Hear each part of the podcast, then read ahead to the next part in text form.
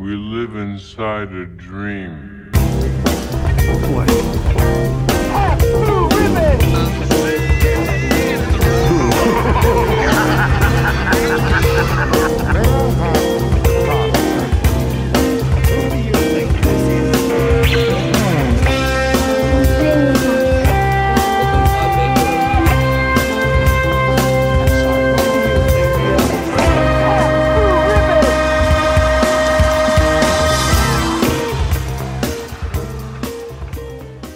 Bring in that floating fat man, the Baron. Uh, oh wait, hold on. Uh, Oh, Bring in that floating fat man, the Baron. Uh, welcome to Stan and Dave needs not the best intro. Uh, Wait, is that a quote from the film? Yes, but I I pronounced it wrong. Uh, so it's supposed to be bring in that floating fat man, the Baron, Mm-hmm. not bring in that floating fat man, the Baron. The Baron? But I yeah. I thought you were uh, doing uh, the Baron, like the Red Baron pizza commercial spoof. No, no, I was just, uh, you know, welcome to Stan and Dave Need Wedding Yeah, yeah, Dates. yeah. Uh, With your 2 We're to, dicks who uh, love Kubrick and Lynch. yeah, yeah. Uh, this is a, a podcast about uh, Stanley Kubrick and David Lynch. Uh, and uh, my name is Eric Keppel. And my name is Jeremy Schmidt. I, I like how that intro started us off on about the same footing that this film starts you off on, which is confusing and uh, you're worried. Right. You're worried I do for like how this is going to go. I, la- I, I, I laugh so hard at the part where she like comes back though. Uh, Mm-hmm. in like that that like opening monologue where she's like, "Oh yeah, Oh, more- yeah, yeah, more, yeah. Uh, more stuff I have to tell you." that felt like an early 90s Simpsons goof for sure. It, Yes. was, it had a very Simpsons vibe to it. So this is a podcast about uh, Stanley Kubrick and David Lynch. Today we are doing a uh, as we go back and forth week to week. Today we have finally reached uh, David Lynch's Dune. A lot to talk about. But Jeremy, I got a uh, well. First of all, we have a Patreon, Patreon.com/slash Eric and Jeremy. We're doing we're doing Gremlins. We're doing Krampus on there. We're doing uh, Tales from the Crypt episodes. It's a fucking great time. It's five Yeah. bucks a month. Uh, head on over to patreon.com slash Eric and Jeremy. Uh, It's a yeah. true. It's a, it's truly a joyful experience that I, I don't think you get from this show, Eric. No, no. I uh, I let my hair down on the on the Uh-huh, Patreon yeah. episodes. Right now, it's tied tight in a uh, Samurai Pigtails. style. Oh, pigtails. Yeah. samurai pigtails. uh, so Jeremy, I uh, you know, I made a couple of. I went on a little shopping spree recently. Ooh. uh, and I bought some some stuff that um, uh, I will be consuming for the show. Uh, so I am on meth today. I was like, what the fuck are you talking about? You bought something that you're going to consume on the show? I don't know, bad word choice. I did purchase. I pulled the trigger on the old uh, the old uh, Blu- Blu-ray Twin Peaks uh, Oh, Z to man. A box set with like ten hours of behind the scenes scenes footage and uh, fucking everything everything you could possibly want from a Twin Peaks box set. Coming in the mail tomorrow. I'll, I will report back. But I bought a couple of books, Jeremy. I bought um, Room to Dream, which is I believe a David Lynch, uh, kind of like a loose autobiography or something, uh, from what I gather. I got a collection of interviews for, uh, with Stanley Kubrick, which I'm very excited about. That's great. uh, yeah. we know that he's like was a very elusive man, uh, especially later in his career. And then I also got that book that uh, Kubrick's like assist former assistant or whatever wrote about Mm-hmm. his relationship with with Kubrick. So That's great. That's a that's, Yeah, that's so- a good Hey man, that's a good haul, baby. it is a good haul. I'm decking the halls. It's holiday. yeah. Uh, Uh, jingle yeah. bells, Batman smells. but yeah, I needed something to uh, to start fires with. So I was like, well, I'll buy some stuff that's like relevant for the uh, for the podcast. That's cool. Um, no, but I will. Uh, I will be reporting back uh, as we as we go through those. You know what I want to do is I, I'm I'm started the Kubrick interviews and I want to work my way up to like uh, what we're doing next, which is Paths of Glory, I believe. Mhm. And I want to be able to like talk about what Kubrick uh, has to say about each film. So hopefully we'll see. We'll see what happens. Yeah. Uh, no, that's that's gonna be really cool, and I can't wait to hear you share that insight with me about sort of where he's at. It'd be interesting to see through those interviews too if he like grows at all, or you see him like I don't know, uh, be inconsistent or anything weird. You know what I mean? Like as a per- as people, we're often not the most consistent. You know, we change a lot. We change our minds a lot. I remember reading one interview about uh, Clockwork Orange, and then another interview about Full Metal Jacket, and he kind of changes his mind about how he views the world between Clockwork Orange and Full Metal Jacket. Like the whole Oh. thesis of Clockwork Orange is that like um you are inherently bad. Like a person is inherently a bad person. Like and even if the society tries to make you tame and good, you'll still always have that animal inside you that you that will you will revert back to. And then he says in the thesis of Full Metal Jacket, it's like no, society is what changes you. you everyone starts out as good. uh, the military is what cor- corrupts young men's minds, and then it's like yeah. So I think you know, it's like it's it's fun. It's fun to notice that in, in an artist over time. Right. Um, exactly. So I'm excited for that too. Uh, that did give me an idea for like a little segment that I want to do right now, Jeremy. Uh, just a little, a quick little game that I thought would be fun. Uh, I I uh, I found five quotes uh, from either Stanley Kubrick or David Lynch. And Jeremy, I'm gonna read each quote. I would like you to guess who said it. Okay, sounds good. Uh, when a man cannot choose, he ceases to be a man. That is Kubrick. That's Kubrick. Yeah. Uh, it's a mistake to confuse pity with love. That's Lynch, right? Try again. That's Kubrick? You got it. yeah. uh, I believe in creative control. No matter what anyone makes, they should have control over it. That's David Lynch. Could be either. That's David Yeah, Lynch. it is David yeah, Lynch. Yeah, yeah. Uh, the very meaningless, uh, the very meaninglessness of life forces man to create his own meaning. I think that's David Lynch.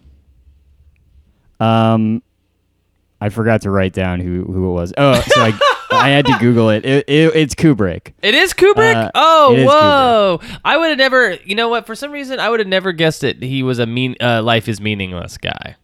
I would have not thought Yeah. that. Yeah. Yeah. Um, so the last one, uh, this is an easy one. Uh, my name is Stanley Kubrick, and I directed The Shining.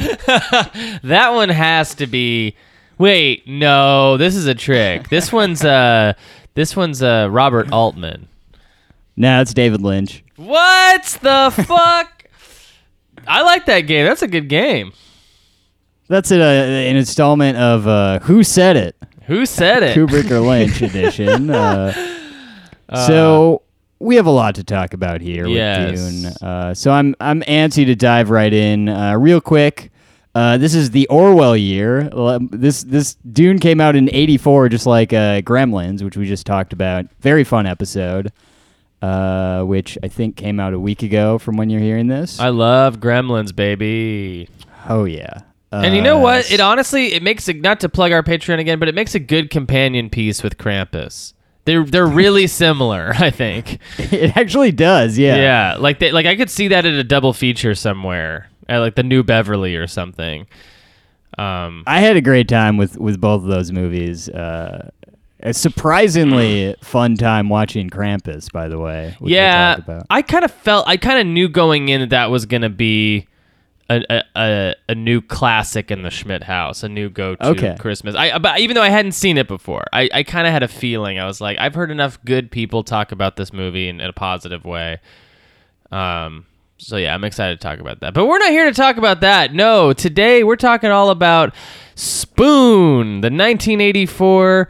uh, oh, I'm sorry. No, it's it's it's it's a uh, Stoon.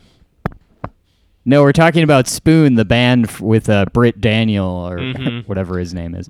uh, so 1984, uh, average price of a mo- movie ticket two dollars fifty cents. Wow. Could you imagine? Uh, the original Apple Macintosh personal computer went on sale. Uh, Colonel Joe Kittinger becomes the first person to complete a solo transatlantic flight in a helium balloon. Uh, the MTV Video Music Awards started, and some of the other 1984? films. This is '84. Um, Gremlins, uh, The Terminator, Ghostbusters, Beverly Hills Cops, The Nightmare on Elm Street, Indiana Jones and the Temple of Doom, Spinal Tap, 16 Candles, Karate Kid, Paris, Paris Texas, Children of the Corn. I think I read this exact list on our uh, Gremlins episode. yeah, well, because uh, Gremlins came out this year, so uh, very good. Uh, also like for r- film. also like indie classics like Paris, Texas, and Repo Yes. Man came out. Blood Simple, man, this was one of the best years in film ever, and Yeah. Dune didn't help. So this was the first year that I realized that Paris was in Texas. yeah, I always thought it was in uh, France. Yeah, no, it's not.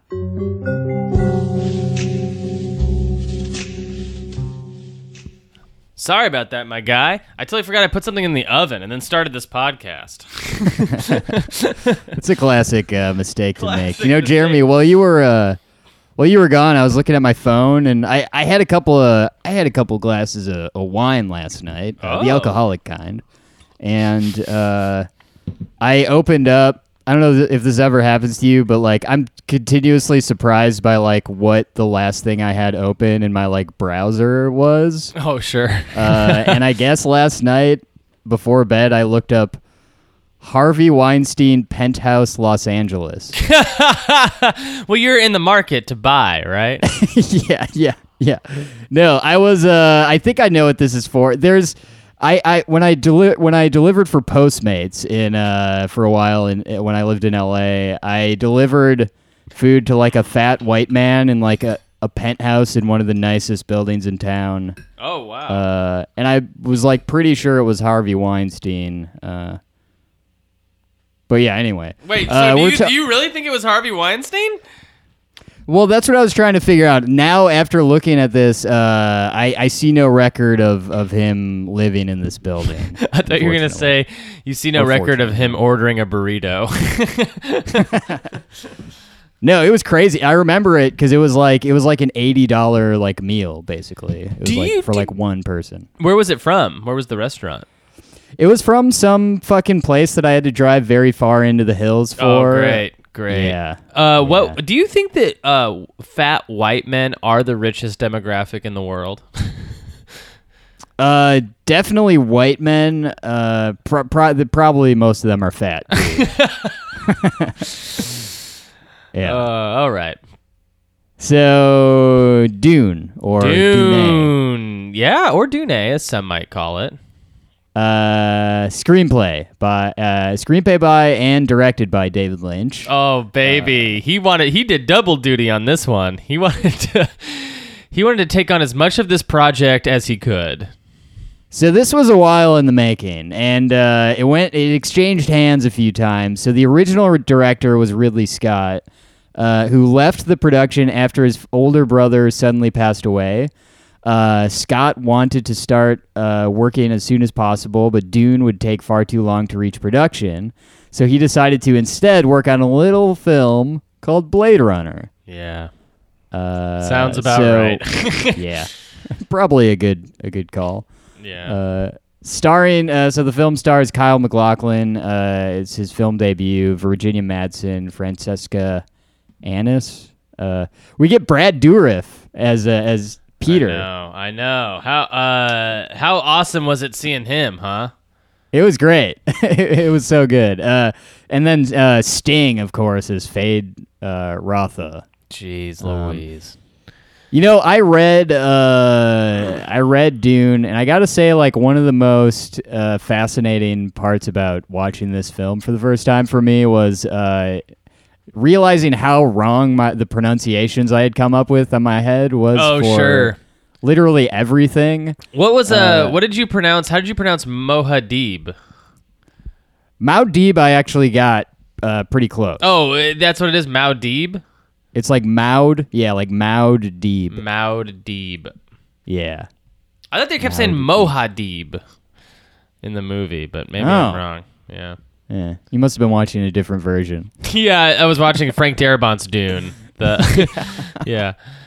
Yeah. So uh, I will say I'm not going to talk uh, about the the book too much, but it's um, I will say that this movie is like very faithful, uh, pretty faithful to the book. It's actually like a lot more faithful to the book than I expected it to be, just because uh, Lynch is a wild man. Um, so it was kind of So wait a minute. I, okay, I, I gotta ask a question then right off the bat. So first of all, I, I did you like this movie? I, despite what everyone is like, what everyone else thinks, and everyone has told me about this movie, I fucking loved this movie. You did love it. with you. Okay, interesting. Yeah. So, but without a doubt, you you admit that this movie does not do a good job of onboarding you, right? No. like, it's very hard to understand what's going on. Is the Yes. book that way? Because the book is a classic. I people seem to love the book. The book is dense as hell, and uh, not just from like the content of it, but I almost gave up on it a couple times early on because you it has like an appendix or uh like its own glossary basically where uh, you are like learning this whole new terminology that like none of it makes sense, and you ha- it, it takes a really long time to get into it. Yeah. Um, but it does pay off. I will say, and this is this is how I feel about this movie, and I'm interested to see what the like new Dune that comes out in 2020 is going to be like. Because my theory is, I don't think that Dune. I don't think that that book can be made into properly made into a film that like everyone is happy with. oh, Um, you think it's un, uh, almost undoable? Yes, because there's just so much exposition. Like this movie is like so much exposition. And like you said, like you were still had no idea what was going on. Um, there are parts where uh, basically the first half of this movie uh, covers like a pretty not he- significant section of the book and then in the second half of the movie there's like huge chunks of the book that are just condensed into like um, very small pieces of uh, dialogue or, or what ha- or montages or whatever. Um, I Mm-hmm. And will you say would, that and like, you would recommend the book though, right? I would recommend the book for sure. Definitely recommend it. Um, there's a good podcast out there called Dune Boys, by the way. I have to mention them because they uh, boys. I'm a fan. But uh, but yeah, and uh, it's worth noting that Lynch's cut was. I th- between three and four hours, I believe. I don't have the exact time on it, but he had It's, to. They had to still cut. it's still three hours. right? Well, it's two hours and fifteen minutes or something. Oh, I thought. Are you sure? I thought it was three hours long. Oh, I, uh, I when I rented it on Amazon, I remember at one point I paused it and I'd watched 57 minutes of the movie, and I had two hours and seven minutes left. oh, really? yeah.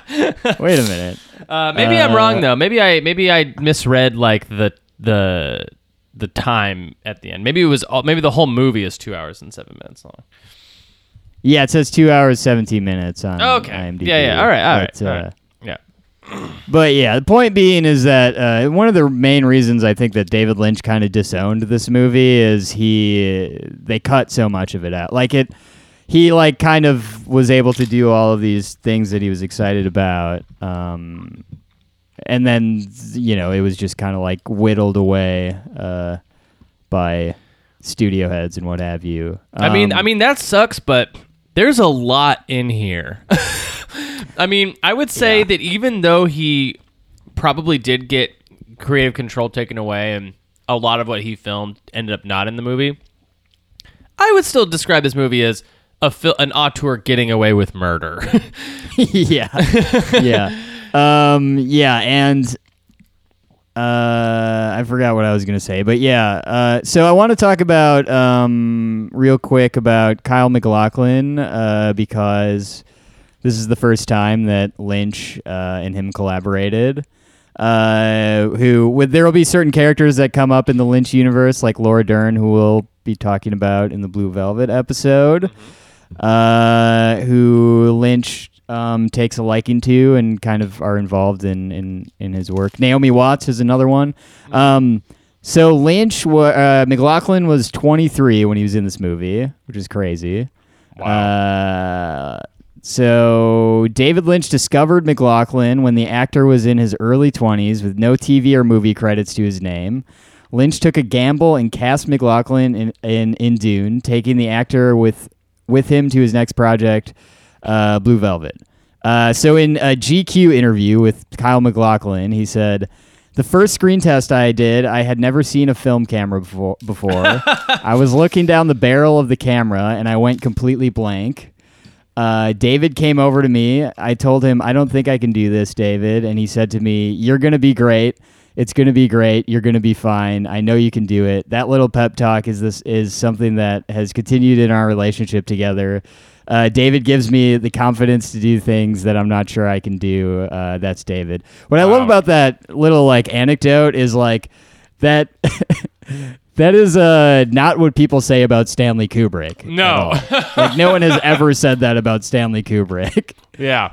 Uh, Um, and I think both uh, both uh, uh, uh, directors are able to get like really good uh, performances out of out of actors. So it's interesting because they have like very different uh, techniques. Yeah. D- yeah, that's that's interesting. I, I I actually agree with that. That they get very good performances. They also get kind of similar performances. I think a lot of times. Um, yeah, I don't know. Yeah, I feel like it seems like Lynch's the acting in Lynch's films seems to get is derived from like almost like inexperience a lot of times from the performer. But then like in Kubrick's case, it's usually just exhaustion. Like yeah, like yeah, you you, make the actor say the lines so many times that it holds no meaning to them anymore.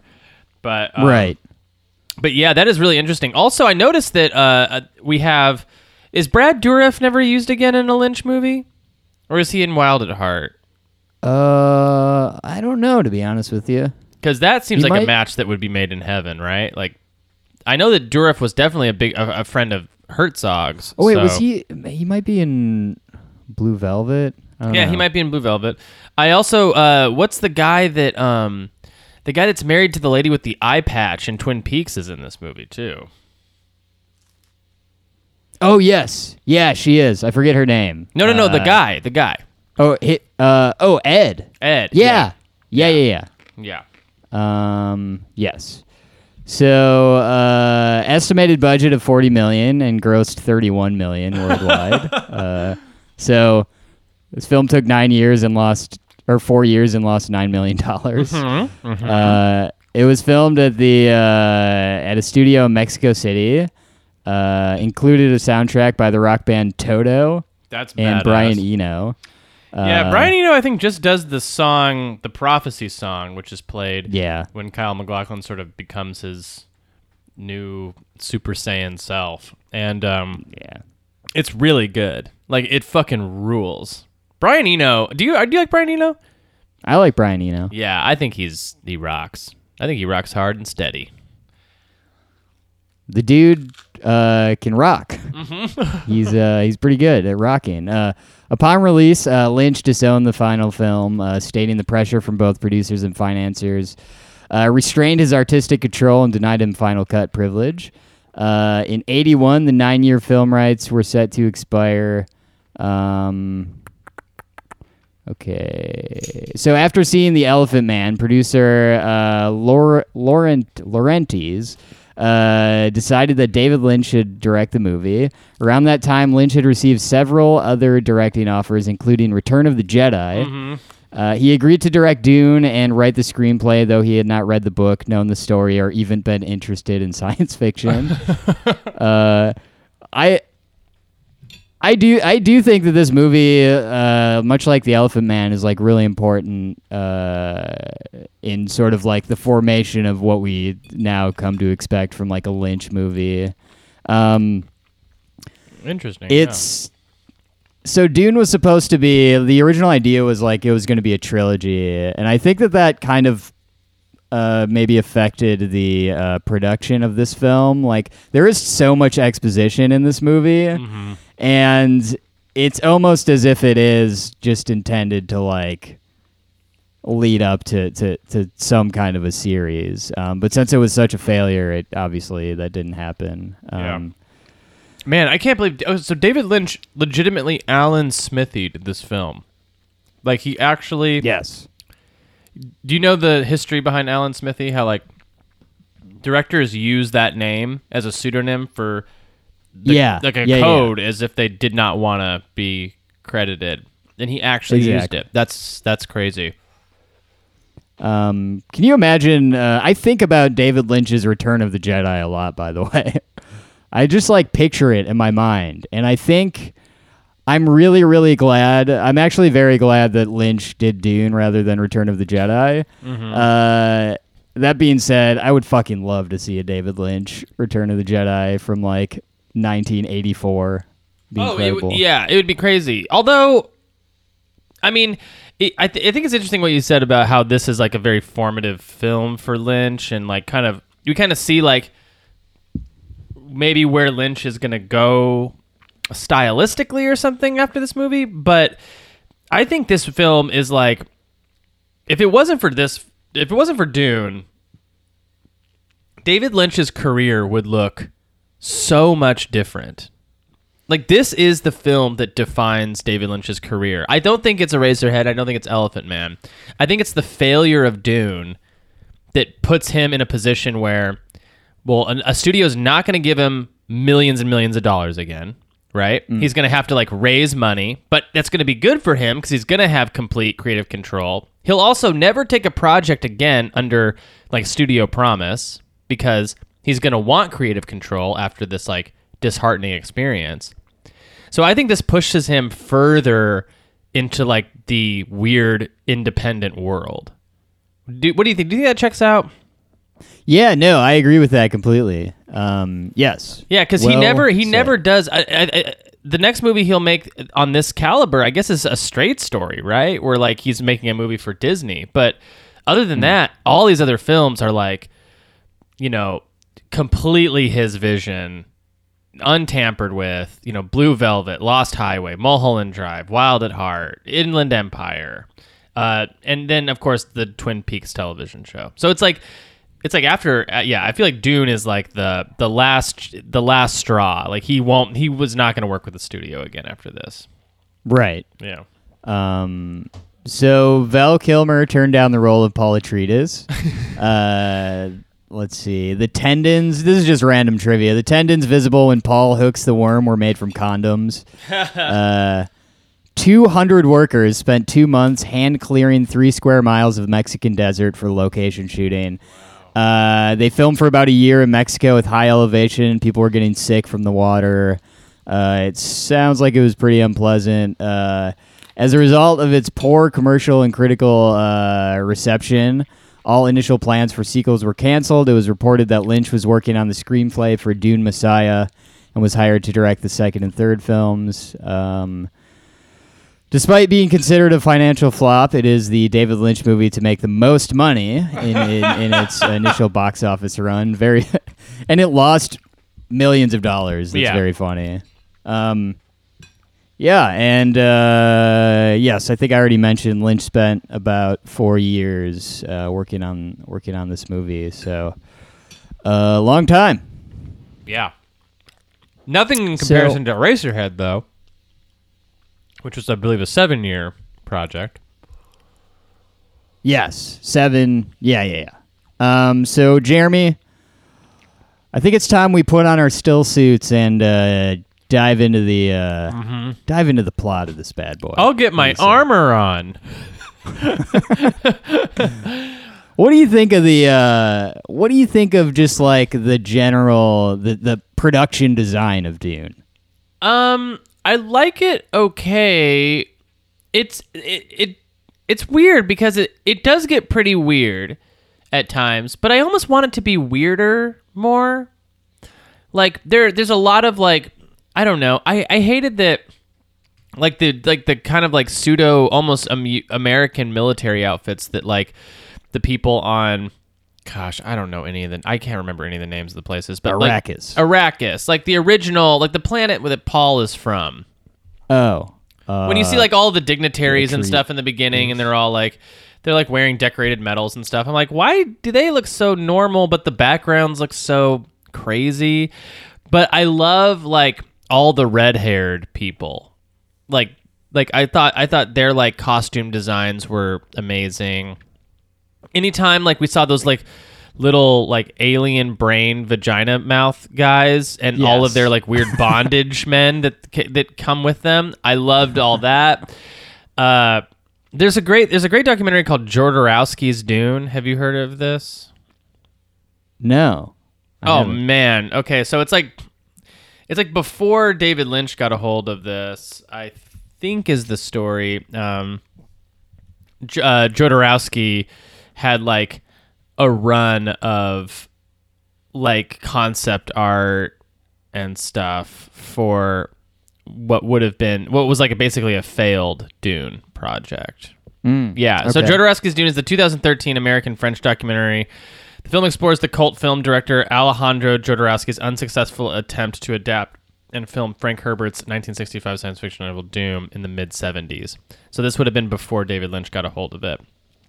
But it's like it's like they got they got pretty far in wanting to make this movie originally and it looks like it looks spectacular and, and like I think there's parts of this film that look really spectacular, but like sometimes like like the ships don't they they just look okay, but then like others but then like some other stuff looks great, you know. I thought all the weapons looked terrible.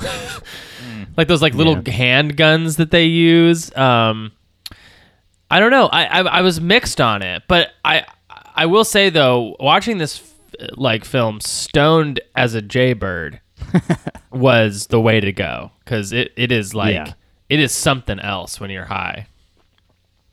Yeah, I uh and that's the the main thing that I love about this movie is just like the general aesthetic of it. I really like the production design. I Yeah. love the uh the costumes. Uh I I just I could not uh, it there there's certain things about it too that are just so it feels a little like steampunk to me, you know what I mean? Especially when they're on Arrakis and there's uh I don't know, there's just certain things like the Baron uh to me it felt like uh first of all was nothing uh compared to the vi- like nothing like the vision I had in my head of of the Baron when I read Right. the book.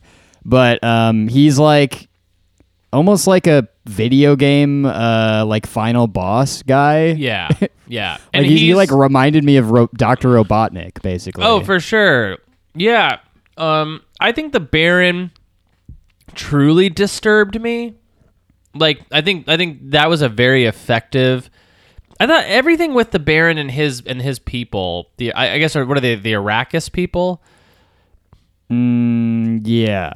Uh Anything- no, Harkonnen? the Harkonnen, the Harkonnens, yeah. Yeah. Anything with them, I thought was very well done. Like, I love that they all had the same kind of weird red hair with like bald in the middle, and like, Yeah. and I don't know, like that that sequence where the Baron finally like it, when you first meet him, and then he flies into the air, and then you see him like go up to that young boy and just like he the guy starts bleeding everywhere and he's like rubbing Yeah. his face like like i all that stuff was like i wish the whole movie was like this but a lot of it is like close-ups of Kyle MacLachlan and and his whispering thoughts Yeah. Yeah. But like uh but there are parts that i thought were that were again super effective and i thought that all the baron stuff was like really good and the way the baron acts is fucking crazy like even when he's in public talking to regular folk he's like still screaming at the top of his lungs it's super wild Yeah, he's insane. Um, he's crazy. Uh, so we start off uh, in the distant future. The known universe is ruled by uh, Padisha Emperor Shaddam uh, the Fourth. The most important substance in the empire is the drug known as melange or sp- the spice, uh, which can extend life and expand consciousness. yeah Uh, the, the most spice the spice, uh, the most profitable and uh, important of its properties is its ability to assist uh, the Space Guild with folding space, which allows safe, instantaneous interstellar travel. Um, yeah, pretty normal, pretty normal stuff. yeah not a lot to take in right away no, not at all. Uh, the guild fears a conspiracy that could jeopardize uh, Spice production and sends an em- emissary to demand an explanation from the Emperor, who confidently shares his plans to destroy House Atreides. Uh, the popular, the So wait, popularity. wh- of- where in the movie are we at this point? I'm trying to figure that out. Is it okay? Uh, So who is the emissary? Is that the is the emperor the guy with the beard, and the emissary is the the weird Yeah. butthole monster? is that I right? think so. Okay. I think yeah. So are the, is the butthole monster guys? Are they like their own race of alien, or are they people who have ingested so much spice they turned into that? I think the latter. I think yeah, it's spice. Uh, Spice causes but it. spice caused. Yeah. Mm-hmm. Oh god. There's gonna be like people who are like people who know about Dune, like really know. know. about Dune. They're not gonna like this uh, episode. They're not gonna like this at all. Yeah. Uh, Um. Yeah. So this is yeah. Okay. Cool. So this is and I I was confused right from the jump at like so the emperor.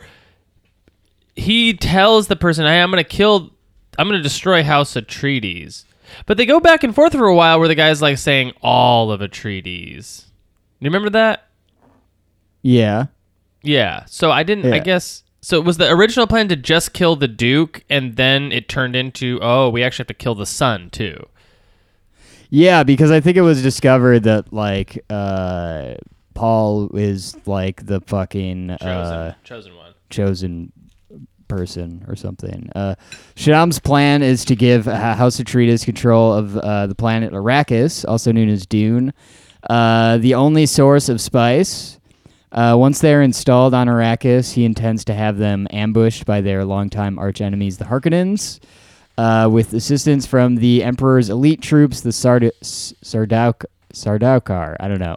Uh, I can't remember how they pronounce that in the movie. Uh, the Guild Navigator uh, commands the Emperor to kill Duke Leto's son, Paul Atreides, a young man who dreams prophetic visions of his purpose.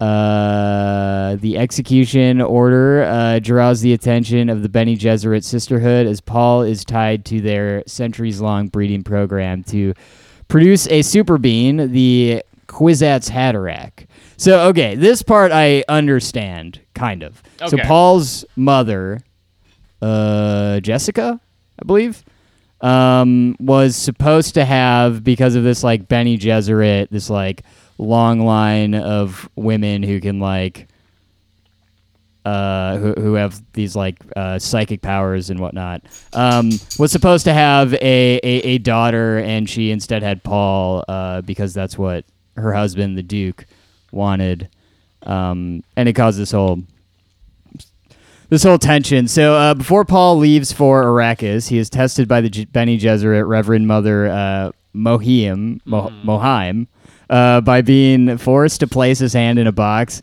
which includes excruciating pain. Uh, what do you think of this?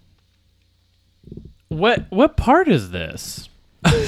The box when uh, when when the lady when the lady has Paul put his hand in the box That's right. That's his mom. filled with No, that's the. Reverend No, Mother. that's not his yeah, mom. I got you. Yeah, I got yeah. you. I got you. Yeah, yeah, yeah. Okay. Yeah, I didn't. I didn't really understand what it was, but to Mohiam's surprise and eventual satisfaction, he passes the test. Okay.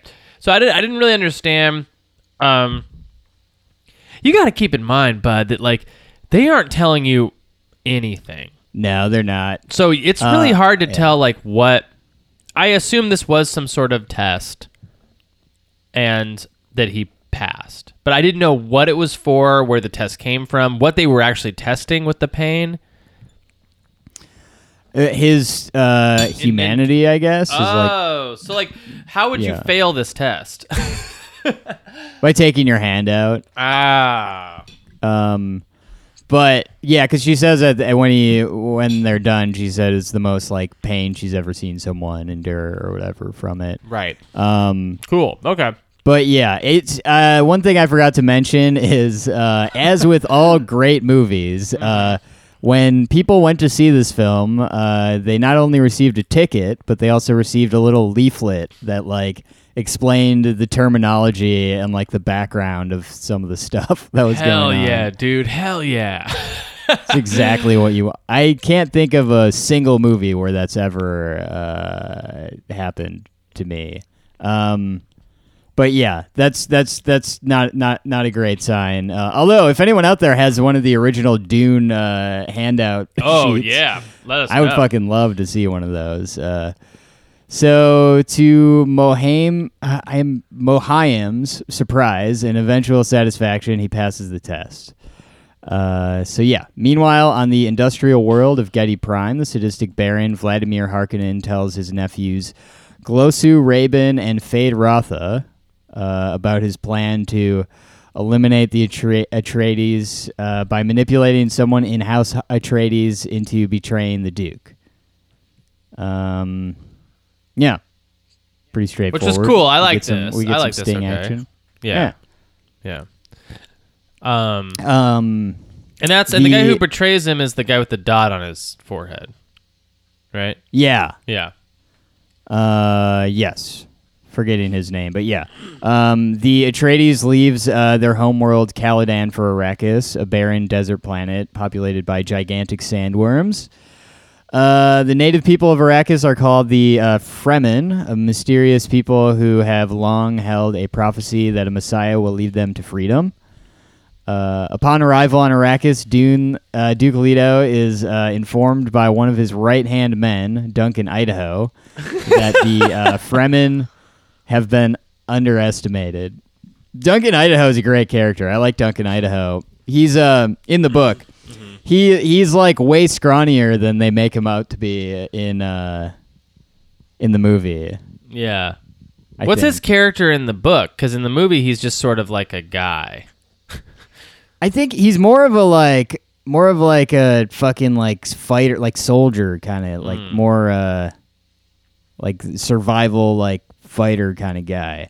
Like they have him uh in the new movie fucking uh Jason Momoa is playing Duncan Idaho. Oh, cool, cool, cool. So like that kind of a guy. That's so that's more what I was picturing when I was reading the book, but yeah, Momoa. Um, yeah, Momoa. Uh, there are, in fact, large numbers of them, and they could prove to be powerless allies. Uh, Duke Leto begins to gain the trust of the Fremen, but before an alliance can be established, the Harkonnens launch their attack. Uh, the Harkonnens traitor with uh, House Atreides, Doctor yes, Doctor Wellington Yueh, uh, Yueh, uh, Leto's personal physician, uh, disables critical shields and destroys uh, sonic weapons, leaving House of Atreides uh, nearly defenseless. Uh, in the attack, uh, Idaho is killed, Leto is captured, and nearly all of House Atreides is wiped out. So we're like three quarters of the way through the movie right now, maybe like two thirds of the way through the movie. In the book, this is like the first maybe quarter or fifth of the book. yeah, Like I this fe- movie, it's a lot of it is like the first half of the book, and then they just like kind of gloss over a lot of shit. Interesting. Okay. Yeah, I I feel like um our so that's so yeah, we are we are pretty like early in the m- mo- or we're pretty late in the movie is what you mean. Yes. Yeah, Okay. yeah. Okay. Nice. Nice. I felt like we were Yeah, I I remember this this is I like the um uh, that like that little weapon that ends up killing the duke. Is it the sound? Uh, thing? yeah, it's a thing like if they make a sound, then it'll chase Yes. after him real fast or something. Yeah. That thing was kind of cool. Yeah, that's cool. I like I, that. I like that he yes, I like that Kyle MacLachlan like grabs it when he's like kind of being chased by it himself. You know? Mhm. Yeah, that's fun. Um, so while uh, Leto, where was Jared that? Leto. Yes. Uh, while captured, Jared Leto uh, dies in a failed attempt to assassinate the Baron Harkonnen using a poison gas capsule planted in his tooth by Dr. Yueh. That was so Uh, crazy in the movie, dude. Do you remember that Yes. when he Yeah, like yeah. He, he like has a hole in his cheek? yeah. yeah. It's so weird. Uh, Leto's concubine, Lady Jessica, and his son Paul survive the attack and escape into the deep desert, where they are taken in by the Sietch of Fremen. Uh, Paul takes on the Fremen name uh, Muad'Dib and emerges as the leader for whom the Fremen have been waiting. Uh, he teaches the Fremen to build and use weirding modules, uh, sonic weapons developed by House Atreides, and begins to target spice mining production. Yeah. Okay. All right. This is so much. I'm like realizing like I read this book not even that long ago and just watched this movie and I'm either like have forgotten some of this or am like still confused by a lot of it. Um I mean, did you? don't Um, I, th- I so one of the parts I the part that we're at right now in the film is sort of like that big moment where he sort of re- re- realizes he's like the the chosen one or whatever, right? And he starts to like Yeah. rally the be- men. yes, and uh, Fremen, yeah. he like blows up that little like uh, pyramid thing, that rock pyramid Hmm. thing, and like I think this is when he like fights the worm, right? Uh, yeah, I think we're getting to that point. Uh, oh, that's not yet. Okay, I think I think Yeah. this it happens. maybe. I don't know. Yeah, I don't know. Something. Yeah, it's like yeah, he fights like that worm. I remember that. And so Yeah, this this is a, a- this is like an epic moment in the film, right? This Yeah. is supposed to be a big epic moment. I I, I liked it. Uh, so over the next two years, uh, spice production is effectively halted. Uh, the Space Guild warns the Emperor. So this is where they kind of just like gloss over a lot of a lot of shit. But uh, the Space Guild warns the Emperor of the deteriorating situation on Arrakis, and they fear that Paul will consume the water of life, a powerful poison used by the Bene Gesserit to help induce their abilities. Uh, the meeting is revealed to Paul in a prophetic dream, uh, but then the dream suddenly stops, uh, or the dreams suddenly stop. Shaken by the absence of his visions, uh, he goes out into the desert, drinks the water of life, and enters into a trance.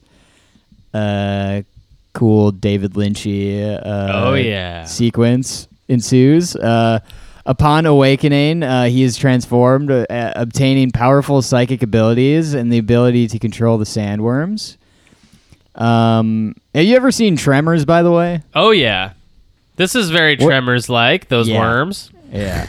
what do you think of? Yeah, what do you think of the worm, the worms and Tremors versus these worms? I like these worms better, honestly. I actually do. I actually Yeah. think these worms rule. I uh, I thought that was the one thing that was really really working for me was the design of the worms and how big they looked and how like whatever Lynch was doing, however he was like filming this, whatever trick, f- you know, uh, technical trick he was using to like make the uh, make those the worms appear to be giant in the background, and then in the foreground you have like people.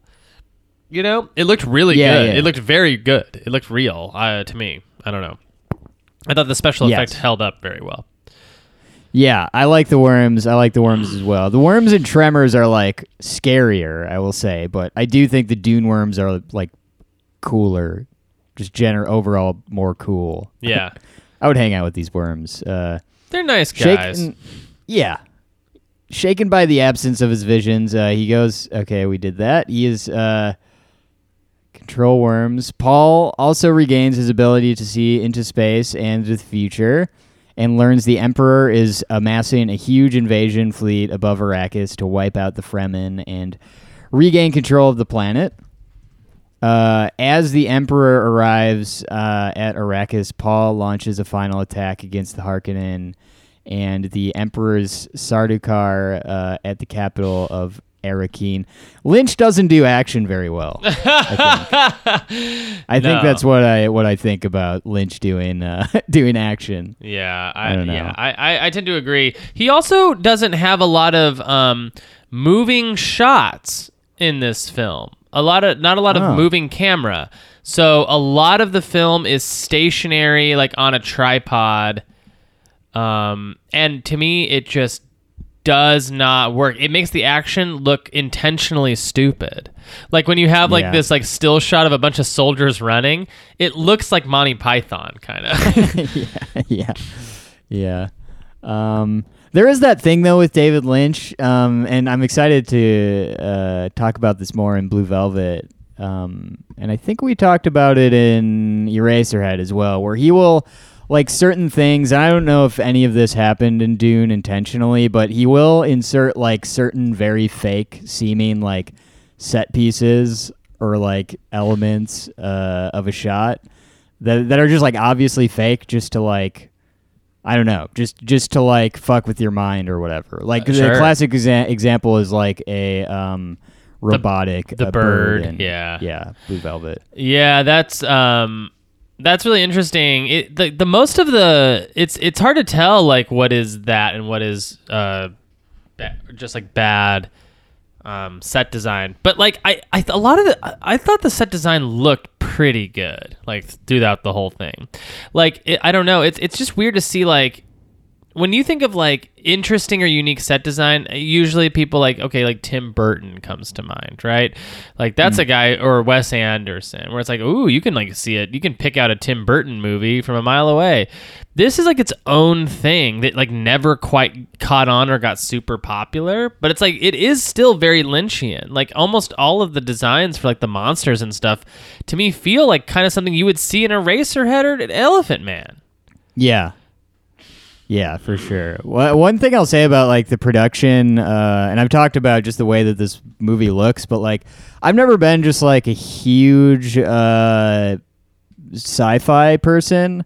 The sci-fi movies that I do like the most are like like this and uh, you know the uh, Blade Runner. Uh, two out of the three first three Star Wars films. Um, and I, I'm learning that they all ta- they all like came out around this time, which is interesting. I think I just like this era of sci-fi and the way Sure. that things look and the the practical effects and stuff. Um, Yeah, so yeah, I mean, that makes Um, sense. Uh, it, it, it is cool because there are still like practical effects in this in this era, so you get a lot of like really cool, interesting looking stuff that that goes away. You know, like like 20, 30 years later, you'll never see practical stuff hardly ever again. So right. yeah. Um, and all of the effects on our podcast are practical, by the way. I just want Mhm. to, Yeah, practically practical jokers. yeah, uh, impractical jokers. Uh, riding in on sandworms and brandishing their sonic weapons, uh, his Fremen warriors easily defeat the Emperor's legions, uh, while Paul's sister A- Alia, Alia kills Baron Harkonnen. Alia's dope. I like Yeah. Alia a lot. God, I hope I'm saying Alia right. Um, Is that the girl he's sleeping with? No, no. This is his, his like little sister. No, I got it. Yeah. Um, she's like yeah. she's like creepy as hell.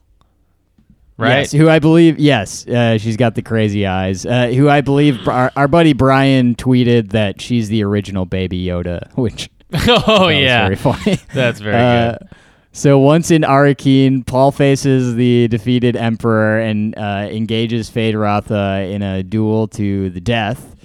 Uh, it would have been funny if at some point Sting's character just said like, "Don't stand so close to me" or like something. Oh, like, it's just like an obvious nod to a police uh, Yeah. lyric. That's Um, great. After killing Feyd, uh, Paul demonstrates his new newfound powers and fulfills the Fremen prophecy by causing rain to fall in Arrakis. And Alia declares him to be the Kwisatz Haderach. The what? Kwisatz Haderach. what the hell? What are you What are you talking about, Eric? Are you Are you having a stroke? Kwisatz Haderach, a messianic figure in the Bene Gesserit religion, obviously. wow. um, yeah, okay. What what do you what do you think of Dune, Jeremy? Oh man, um, this there's a lot to like in this movie. I mean, I I think that it's it's almost a shame that it's okay. I think the greatest crime that Dune commits is being boring. It's a lot of it is very boring. It doesn't help that what makes it so boring is that you don't know what's going on. A lot of times I found myself like looking at my phone or wanting to turn off the film because I just simply didn't know what was going on.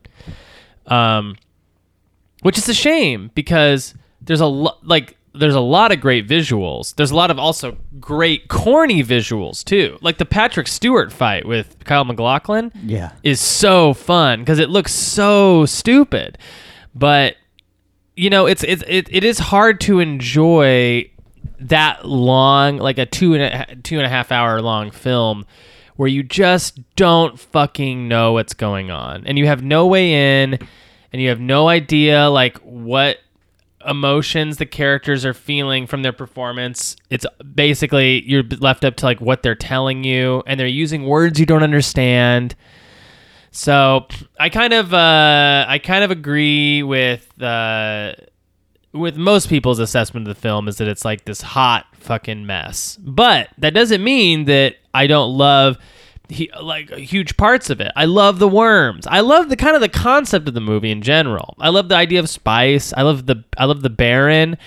Um, I think I love I think I love Kyle MacLachlan's performance in it too. He's too, so yeah. weird. He's like such a weird guy. Uh, I mean, we know this from just having spent so much time with Kyle MacLachlan throughout the 80s and 90s and 2000s. Like he, we know Yeah, he's we like grew such up a, with him. We grew up with him. He's a weird guy. He's a weird performer. Uh, he really comes into his own there in the late 80s and like he's just so f- he's so fun in this movie and raw. Uh, the weird cameos from like huge actors like Max von Sydow, uh, Jack Nance, again, uh, Patrick Stewart. Very strange choices throughout this whole movie. But yeah, I guess like my overarching thing is like, I wish it wasn't so boring. I wish there was no voiceover in the whole movie. That really bugged me the whole time. Is that like you get like the inner monologues of every character in the film for some reason? like, Yeah, uh, that's a big thing in the book is they can like uh like read some of them can like read each other's thoughts and stuff and hence the like the whispering or whatever like the whispering right. Oh, so when when we heard that, were we supposed to conclude that there was someone was hearing that thought? I think so. Yeah, in some cases, yeah, like the uh the le- the fucking is it the Bene Gesserit the like sisterhood. Um, yes, the Bene Gesserit ladies, the bald ladies with hoods on, could like read minds or like hear your thoughts. Gotcha. Because like remember when they go in, they go in. Uh, Jessica and that other Bene Gesserit lady, uh, Mohiam maybe go in, and Kyle MacLachlan's like sleeping, and uh, she's like she just knows that he's awake. Right, right, right. Yeah. So like they have the ability to like read uh, thoughts or whatever. Um, but yeah, Awesome. So yeah, that's kind of what I thought about it. What do you think of Dune, Eric?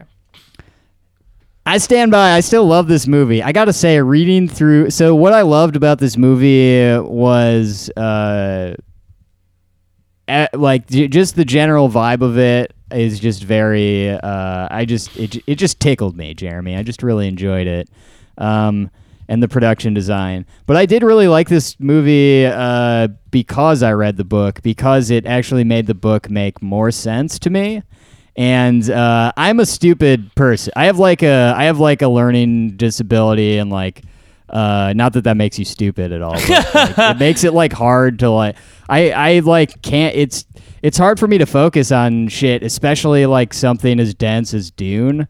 And uh, after seeing the book and the film, and now reading through. Uh, like I said, reading through the synopsis, I like still don't really know what's going on, but it made more sense after watching the movie. Like I, I, I get it, but I can't explain it, and I don't know if that's necessarily like a good a good thing. If this it, maybe it's like overcomplicated and overcomplicated. It's certainly an overcomplicated story if you want to include all of its like elements in one single film. Like I just don't think that that can be done properly. I think this is best suited for like uh I think it's best suited for like a limited series or a, a Sure. fucking uh, TV show, which that's not something that I would say about a lot of things. Um, actually, in the opposite order, I think a lot of TV shows in limited series would be better as just a single film. But this just needs more. It- It's just they have you have to do a ton of fucking exposition in order to properly do Dune, and you can't get like a good balance of like entertainment and exposition with like the amount that you have to jam in there in two hours. Right. Uh, it's just impossible.